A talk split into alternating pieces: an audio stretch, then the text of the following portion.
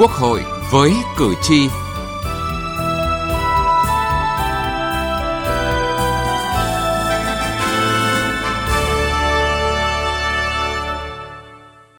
Kính chào quý vị và các bạn. Thưa quý vị và các bạn, trước tình hình dịch bệnh COVID-19 đang lan rộng và diễn biến phức tạp, hầu hết người dân đều chủ động có ý thức phòng tránh cho bản thân mình và cộng đồng. Tuy nhiên, không tránh khỏi có những trường hợp khai báo gian dối để tránh cách ly. Khai báo gian dối để trốn cách ly phòng dịch có thể bị phạt như thế nào? Luật phòng chống bệnh truyền nhiễm quy định ra sao về những điều cấm này? Đây là nội dung của chương trình Quốc hội với cử tri hôm nay.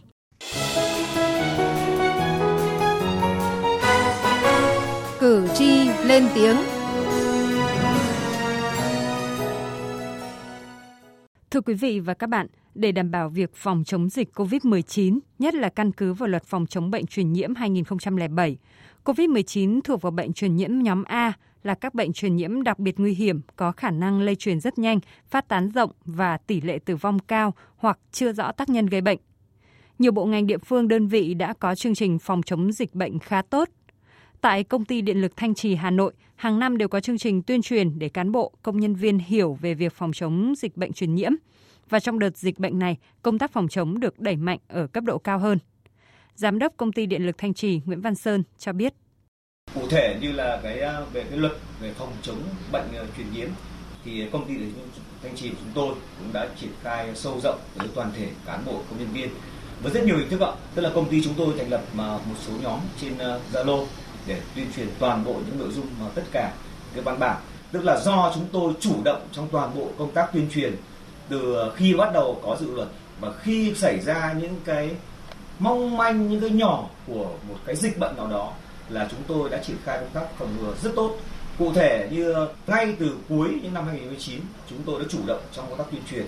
và chúng tôi đã cấp phát khẩu trang chẳng hạn này, trang bị những cái dụng cụ khử khuẩn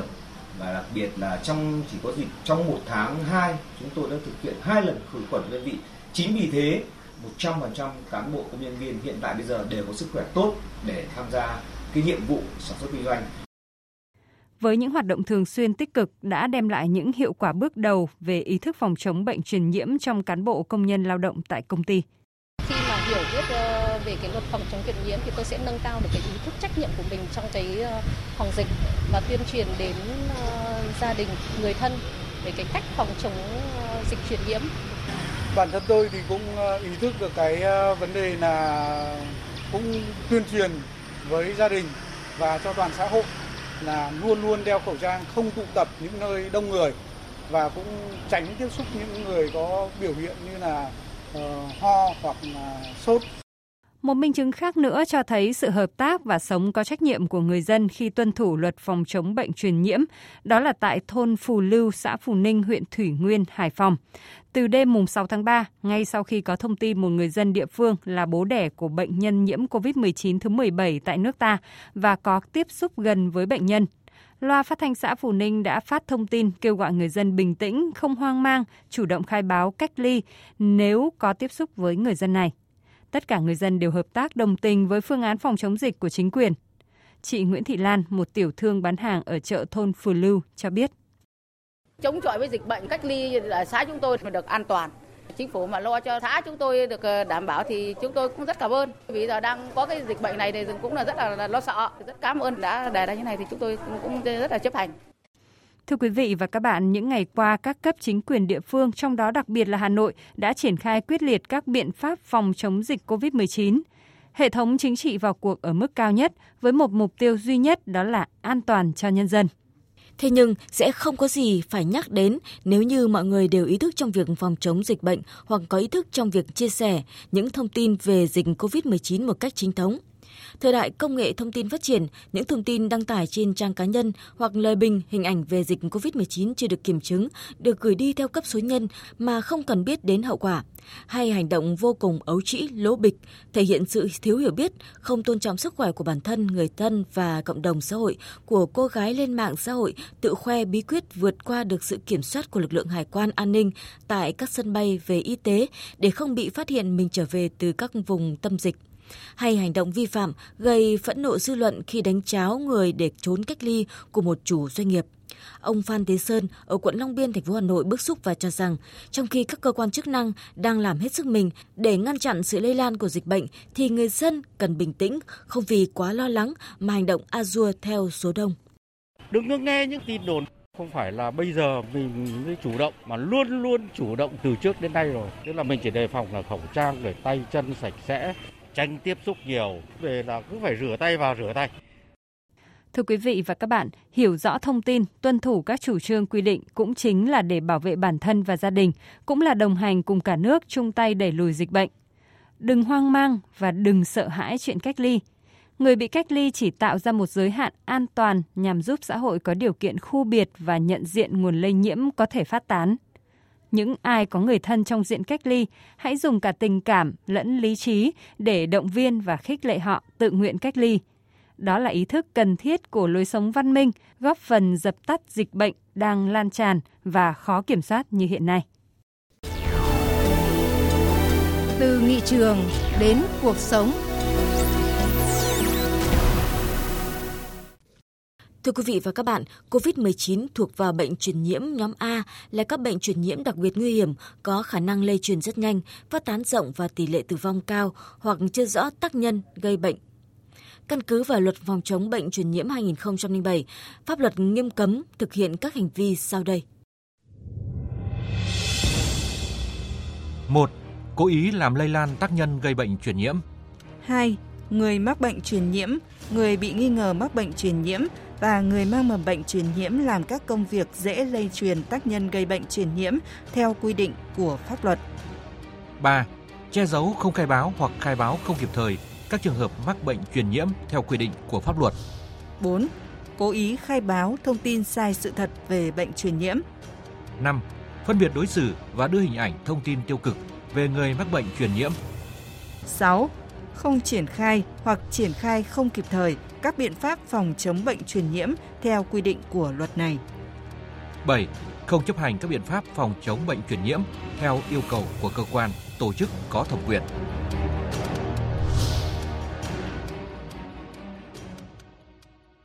Quý vị và các bạn, Luật phòng chống bệnh truyền nhiễm 2007 đã quy định người có hành vi không khai báo nhiễm bệnh hoặc trốn tránh cách ly dịch COVID-19 sẽ bị phạt tới 12 năm tù. Nếu gây thiệt hại thì phải bồi thường thiệt hại theo quy định của pháp luật.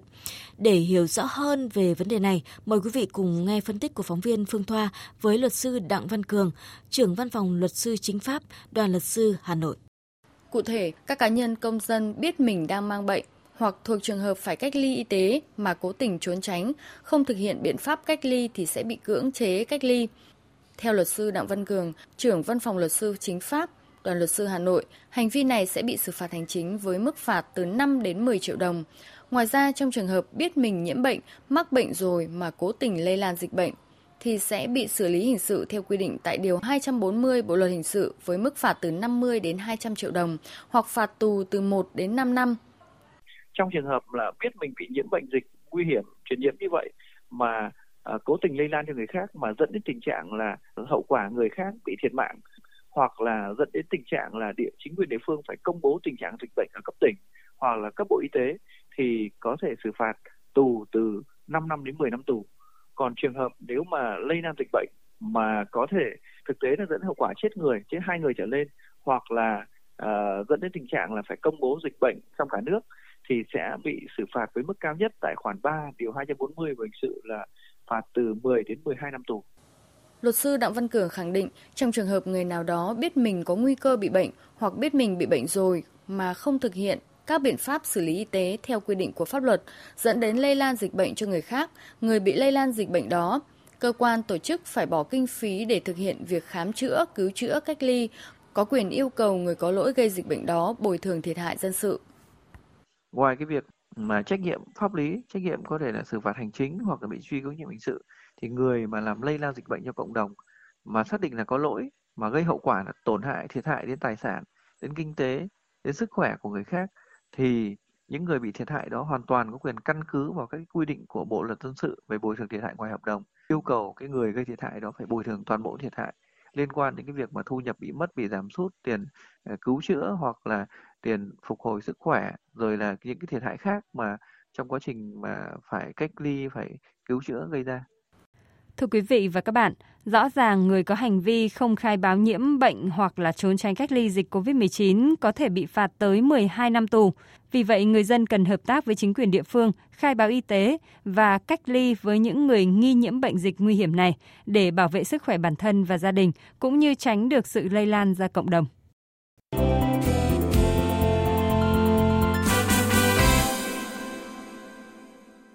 Thưa quý vị và các bạn, dịch bệnh COVID-19 diễn ra, Chính phủ, Bộ Y tế và nhiều cơ quan khác ban hành hàng trăm công văn để thúc đẩy việc phòng chống dịch bệnh. Những văn bản này được ban hành theo các văn bản luật đã được quy định, trong đó quan trọng nhất là luật phòng chống bệnh truyền nhiễm. Vậy việc triển khai luật này trong thực tiễn phòng chống dịch COVID-19 như thế nào?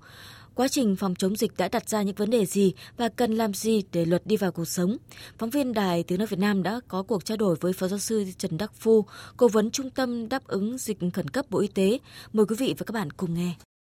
Vâng, à, thưa Phó Giáo sư à, Trần Đắc Phu ạ, trong luật phòng chống bệnh truyền nhiễm thì có quy định những à, nội dung cụ thể quan trọng nào để có biện pháp phòng chống bệnh truyền nhiễm nói chung và dịch bệnh COVID-19 nói riêng? Trong cái luật phòng chống bệnh truyền nhiễm ấy, không chỉ nêu lên cái quy định về cái công bố dịch mà còn rất nhiều các cái biện pháp ví dụ như là thành lập ban chỉ đạo các địa phương thế rồi huy động chính quyền ra làm sao huy động người dân ra làm sao thế rồi các cái biện pháp về cách ly các cái biện pháp về uh, vệ sinh để phòng chống dịch và đặc biệt là trong đó có cả những cái chương cái điều quy định về những vấn đề liên quan tới uh, tuyên truyền về phòng chống dịch Vâng, thưa ông là các hướng dẫn và quy định về cách ly của Bộ Y tế thì đều dựa trên luật phòng chống bệnh truyền nhiễm. Thì à, ông thấy việc cách ly tại nhà đối với những người nghi nhiễm COVID-19 thì đã được thực hiện như thế nào trong thực tế vừa qua? À, vâng, cái trong cái luật phòng chống bệnh nhiễm nó có quy định về cách ly y tế. Thế và vừa qua thì trong cái ờ, phòng chống cái dịch bệnh ờ, COVID-19 này thì chúng ta đã áp dụng cái hình thức cách ly tại nhà rất là tốt. Ờ, trong cái việc cách ly tại nhà ấy, thì ngoài những cái quy định chúng tôi đã ban hành những cái văn bản hướng dẫn rất cụ thể. Ví dụ như là đối tượng nào phải cách ly. Thế rồi đối với covid 19 thì à, cách ly bao nhiêu ngày? Thì rồi chúng ta phải căn cứ vào cái tình hình ủ bệnh, thì dịch bệnh, ủ bệnh của cái covid 19 là 14 ngày. Thì à, chúng ta cũng phải cách ly 10 14 ngày. À, bởi vì các bạn biết rằng thời kỳ ủ bệnh là thời kỳ có thể chưa có triệu chứng của bệnh nhân. Và nếu như sau đó, mà sau 14 ngày đó mà cái người mà được cách ly không có triệu chứng bệnh, nghĩa là người đó không mắc bệnh, thì chúng ta có thể là giải phóng cái sự cách ly à, thế và chúng tôi cũng quy định rất rõ cái người cách ly phải làm gì. Thế rồi à, quy định cán bộ y tế phải làm gì. Và đặc biệt là quy định à, kể cả chính quyền phải làm gì để cho cái cái, cái việc cách ly đó được thực hiện một cách nghiêm túc chỉ đạo kiểm tra giám sát. Và ở đây thì à, cũng phải nói thêm rằng ấy, à, không phải là chúng ta đưa cái người cách ly hoặc hướng dẫn họ cách ly mà chúng ta phải làm sao ấy để cho động viên người ta thực hiện cái việc cách ly một cách nó nghiêm túc một cách càng thể hiện cái tinh thần trách nhiệm của cái người đặt cách ly với cái công tác phòng chống dịch bệnh hợp tác với cán bộ y tế hợp tác với chính quyền thì càng tốt Vâng, trong quá trình phòng chống dịch bệnh này thì cho thấy là ngoài triển khai tốt các quy định của luật phòng chống bệnh truyền nhiễm thì còn liên quan đến những văn bản luật như thế nào để công tác phòng chống dịch COVID-19 hiệu quả hơn ạ? Trong cái ờ, luật phòng chống nhiễm thì nó có các cái ờ, ờ, văn bản dưới luật luật bằng các cái nghị định của các chính phủ. Thế rồi ờ, các cái thông tư mà của Bộ Y tế và thậm chí có cả thông tư của các bộ ngành khác bởi vì cái luật nó điều chỉnh không phải chỉ mỗi những cái hoạt động của ngành y tế à, nhưng mà chúng tôi cũng nói rằng là trong quá trình mà chúng ta nghiên cứu chúng ta thực hiện luật phòng chống bệnh nhiễm ấy, thì đặc biệt là tình hình dịch bệnh hiện nay nó phức tạp hơn trước kia rất nhiều. Thế và cái ờ, xử lý các cái tình huống ờ, về chuyên môn thì nó là một vấn đề nhưng cái xử lý các cái tình huống mà ở thực tế thì nó lại là vấn đề khác. À, tôi nói ví dụ như vừa qua chúng ta nói là vấn đề dừng bay vấn đề ờ, thông quan vấn đề không tụ tập đông người rồi vấn đề cách ly vân vân. Thì nó chiếu theo rất nhiều những cái luật khác và những quy định, những quyết định khác của quốc hội, của chính phủ, nhưng của các cái bộ ngành khác. Thì chúng ta phải nghiên cứu làm sao ấy, để cho cái luật nó khả thi và nó điều hòa, nó không bị xung đột. Và các cái luật đó, các cái quy định đó, nó lại tác động với nhau để cho nó có cái hiệu quả của công tác phòng chống dịch. Thì cái đó mới là cái mà của những người à, thực thi luật phải phải phải nghiên cứu và phải áp dụng cho tốt. Vâng và đó là nói đến à, toàn bộ hệ thống pháp luật. Thế còn nói riêng đối với luật phòng chống bệnh truyền nhiễm được ban hành năm 2007 thì à, qua đợt dịch này có cho thấy là cần phải à, điều chỉnh sửa đổi bổ sung gì hay không để có thể phòng chống dịch tốt hơn ạ? Ờ, chúng tôi thấy rằng là cái ờ, luật phòng chống bệnh truyền nhiễm thì ờ, mặc dù chúng ta ban hành trong 2007 nhưng mà trong nhiều năm qua vẫn phát huy tác dụng, và đến hiện nay thì chúng ta cũng thấy rằng nó còn phát huy tác dụng bởi vì cái năm 2007 chúng ta làm chúng ta đã nghiên cứu trên rất nhiều những cái luật của tổ chức quốc tế thì rồi điều lệ của tổ chức y tế vân vân ấy, thì à, phải nói rằng là luật nó đang à, cũng rất là khả thi. Và trong quá trình thực hiện luật thì cũng chưa thấy cái gì gọi là quá vướng mắc. À, trong lúc này thì cũng chưa nghĩ tới cái việc mà chúng ta phải là hoàn thiện lại hoặc là phải sửa đổi lại. Vâng và điều đó thì chứng tỏ là khi à, xây dựng luật thì đã khá hoàn chỉnh và có những dự tính dự báo rất dài lâu. À, cảm ơn Phó Giáo sư Trần Đắc Phu đã tham gia chương trình. Nghị trường bốn phương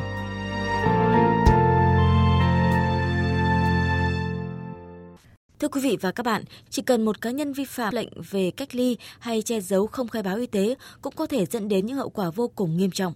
Nhằm đối phó với tình hình này, nhiều quốc gia đã áp dụng các biện pháp nghiêm ngặt từ xử phạt hành chính đến truy tố hình sự. Tiếp mục nghị trường bốn phương hôm nay, chúng tôi tổng hợp một số nước xử phạt nặng người trốn cách ly dịch COVID-19. Tại Nga, chính quyền thủ đô Moscow đã nhấn mạnh lại yêu cầu đối với những người từ các vùng dịch COVID-19 trở về phải tự cách ly ở nhà trong 2 tuần, nếu không sẽ có thể đối mặt án tù 5 năm. Trong khi đó, Hàn Quốc hồi tháng trước đã thông qua luật chống sự bùng phát của dịch. Theo đó, những người cố tình vi phạm lệnh cách ly sẽ phải đối mặt với án tù lên tới một năm hoặc khoản tiền phạt lên tới 10 triệu won, khoảng 8.200 đô la Mỹ. Thủ tướng Cộng hòa Séc yêu cầu công dân sống tại nước này phải khai báo y tế, tự cách ly trong vòng 2 tuần nếu trở về từ Italia cũng như các vùng dịch. Nếu ai vi phạm quy định có thể bị phạt tới 3 triệu corona, nghĩa là hơn 3 tỷ đồng. Theo luật y tế công cộng của Phần Lan, một người không tuân theo quy định và trốn cách ly, họ có thể bị kết án vi phạm bảo vệ sức khỏe theo luật hình sự Phần Lan, bị phạt tiền hoặc phạt tù giam tới 3 tháng. Ả Rập Xê Út ngày 9 tháng 3 thông báo sẽ phạt hành chính lên tới 133.000 đô la Mỹ, khoảng 3 tỷ đồng đối với người khai báo không chính xác về tình hình sức khỏe cũng như chi tiết lịch trình đi lại. Đây được coi là một phần nỗ lực của quốc gia vùng vịnh này trong công tác ngăn chặn sự lây lan của dịch bệnh viêm đường hô hấp cấp COVID-19 do chủng virus SARS-CoV-2 gây ra. Mới đây, nhà chức trách y tế Thái Lan đã yêu cầu một nhóm khoảng 80 lao động trở về từ Hàn Quốc nhưng trốn quy trình sàng lọc tại sân bay quốc tế ngày 7 tháng 3 phải ra trình diện trong vòng 3 ngày. Nếu không sẽ bị truy tố theo luật kiểm soát bệnh truyền nhiễm có thể phải đối mặt án tù một năm và mức phạt lên tới 200.000 bạt, khoảng 6.330 đô la Mỹ. Cá nhân bị kết tội vi phạm đạo luật bệnh truyền nhiễm ở Singapore có thể chịu mức phạt hành chính lên tới 10.000 đô la Singapore, tức là 166 triệu đồng một người, hoặc là 6 tháng tù giam, hoặc là chịu cả hai hình phạt. Thưa quý vị và các bạn, trong lúc dịch COVID-19 ngày càng diễn biến khó lường, các hình thức xử phạt nghiêm việc trốn cách ly là một trong những giải pháp. Điều quan trọng hơn cả vẫn là từ chính ý thức của mỗi cá nhân, đó mới là giải pháp quan trọng. Đến đây chúng tôi xin kết thúc chương trình Quốc hội với cử tri hôm nay. Chương trình do biên tập viên Thu Huyền biên soạn và thực hiện. Cảm ơn quý vị và các bạn đã quan tâm theo dõi.